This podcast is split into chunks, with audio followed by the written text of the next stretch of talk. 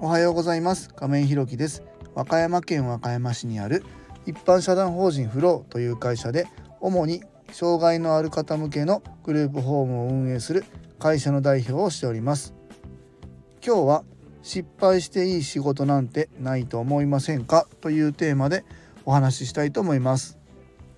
本題に入る前にお知らせをさせてください。一般社団法人フローでは障害者グループホームを来年2月に和歌山市の三葛というところで開所いたします。それに伴いまして入居者様とスタッフを募集中です。そちらの詳細などは公式 LINE やノートでもご案内しておりますので是非概要欄のリンクからご覧いただきますようお願いいたします。そんなこんなで本題です。今日は失敗していい仕事なんてないと思いませんか？というテーマでお話しさせていただきます。えっ、ー、とまあ今回ねこのグループホームを解消するにあたってまあもちろんスタッフも、えー、雇用しながら、えー、事業を進めていくんですけども、まあ、それまでもねあのこう何て言うんだろうな管理職もやっててね、えー、部下が今までもちろんいたことがずっとまああるわけなんですけどもえっとその時にねもう失敗してもいいからどんどんチャレンジしなさいとかえー、失敗を恐れずにあの何でもチャレンジして挑んでいくことがいいことなんだよ。そこから学ぶことがあるんだよ。みたいなこう話って。まあよく聞くし僕も実際ねあの管理職やってた時にはそういうことも言ってました。でえっ、ー、とそういうのを言ってたんですけどもこうはたとねこう自分も思い出してみて自分の仕事をね思い出してみて失敗してもいいからえチャレンジしなさいって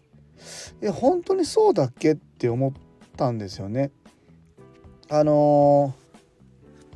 ー、やっぱ失敗していい仕事って僕はないと思ってて結果失敗するっていうことがあっても失敗というかねあ思い通りにいかないかったなっていうことはまああったとしても花から失敗していいからチャレンジしていいっチャレンジできる仕事っていうのは、まあ、僕はないっていうふうにやっぱり改めてね思い返すとそう感じてですね自分がこう仕事に取り組んだ時に、えー、なんだろうな失敗しないための、えっと、準備だったり、えー、こう根回しって言ったらいいんかなそのいろんなこう組み立てっていうのを、まあ、やってたと思うんですよね。えっと、情報を仕入れたり、えー、取引先のなんてまあそうですね。情報とか、えー、その営業マン担当のどういう人なんだろうとか、えー、まあ、社長にプレゼンする時とかお客さんにプレゼンする時も含めてね。事前の準備ってすごくやったと思うんですよね。僕はね。でそれで、えー、いろんなことをやってでプレゼンする資料とかもまあ、初めは喋れないだろうなと思って紙に全部書き起こして2回ぐらい読んで話のこう文脈が辻褄合ってるんかなとかここで、えー、この言葉を使ったらここでもう一回重複させたらおかしいなとか、まあ、そんなことも含めててでこういう質問が、まあ、例えば10個ぐらいあって想定されるなと思ったらそれに対する答えもあらかじめ準備しておいてこう見なくてもサクッとこう返事ができるように準備するとか、まあ、とうとうねいろんなこと準備してきたなって思うんですよ。でそれをやっていろんなことを想定してやった結果あれちょっと方向性が変わっちゃってなんか答えが全然違う方向に行っちゃったなみたいなことはまあまああったにしてもすごく準備はしたなっていうふうにまあ思うんですよね。で失敗してもいいからどんどんチャレンジしろっていうのってなかなかこう雑と言ったらいいんですかね。それを真に受けてあ失敗してもいいんだと思って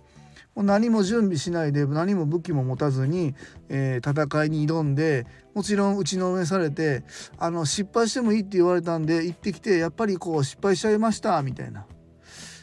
で何をあの得られたのって言ったら別に特に「あそうなんです失敗しちゃったんですよ」じゃなくて次あの頑張りますねとかじゃなくてやっぱりこう失敗しないための準備っていうのはやっぱりすごく必要なわけなんですよね。でこれを自分たちにしてもそうだし、えっと、対お客様に関してもそうだと思うんですよ。えそんなことも想定しなくて何も持たずに来たの？で私たちに何もかも委ねてきて、えじゃあこれ買ってくださいみたいになって、えー、おかしいよねっていうとこだと思うんですよね。うん、だからそれでもう失敗してもそもそももう失敗する予定で来るっていうのは全然違うと思うんでやっぱりこちら側の準備っていうのがすごく大切になるんじゃないかなと思いますしそれでね僕たちはこう、えー、お金を頂戴してるわけでもうそこにはもうプロとしての、えー、がもうプロとして成立してるっていうかなもうお金もらってる時点で、まあ、仕事になってるわけですよ。でそこに対してもう相手にもう何も武器を持ってない状態で挑むっていうのはめちゃくちゃ失礼だなと思うし例えば今回ね僕たちでいうグループホームをまあ始めますというところで、えー、僕たちも失敗してもいいから何でもやっていいよってなっ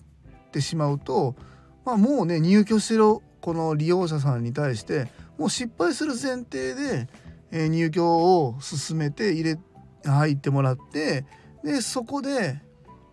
こう失敗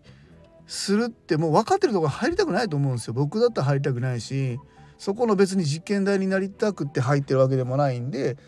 でそこはねあの読み間違えたらいけないなっていうふうに、まあ、思ってます。だから事前に自分たちはこの福祉事業っていうことに対してねすごく勉強もしないといけないし、えいろんな事業所様のところ行ってね勉強する必要も、まあ、あるし諸先輩方からのねご意見だったりを頂戴しながら、まあ、それにねあの100%沿ってやっていけっていうんじゃないと思うんですけどもあのしっかり自分があのイエスかノーか右か左か前に進むかとどまるのかっていうところも含めて、え答えられる提供できるような犯罪判断材料をねこう取るために、え自分の知識をしっかり入れてねえそれをあの入居者様に、えしっかり提供してそれでも失敗するっていうところは、えみんなで軌道修正していければいいんじゃないかなっていうふうに思いますんで鼻から失敗していい仕事っていうのはないと思います。なのでねそういうことを言ってる上司っていうのは僕あんまり信用できないし自分が、え今後はね今後経営っていうところに携わった携わっていく上でね、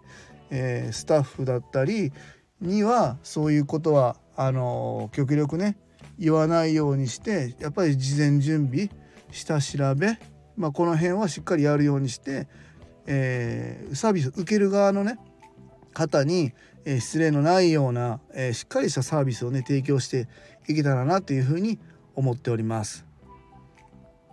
はい。今日は失敗していい仕事なんてないと思いませんか？というテーマでお話しさせていただきました。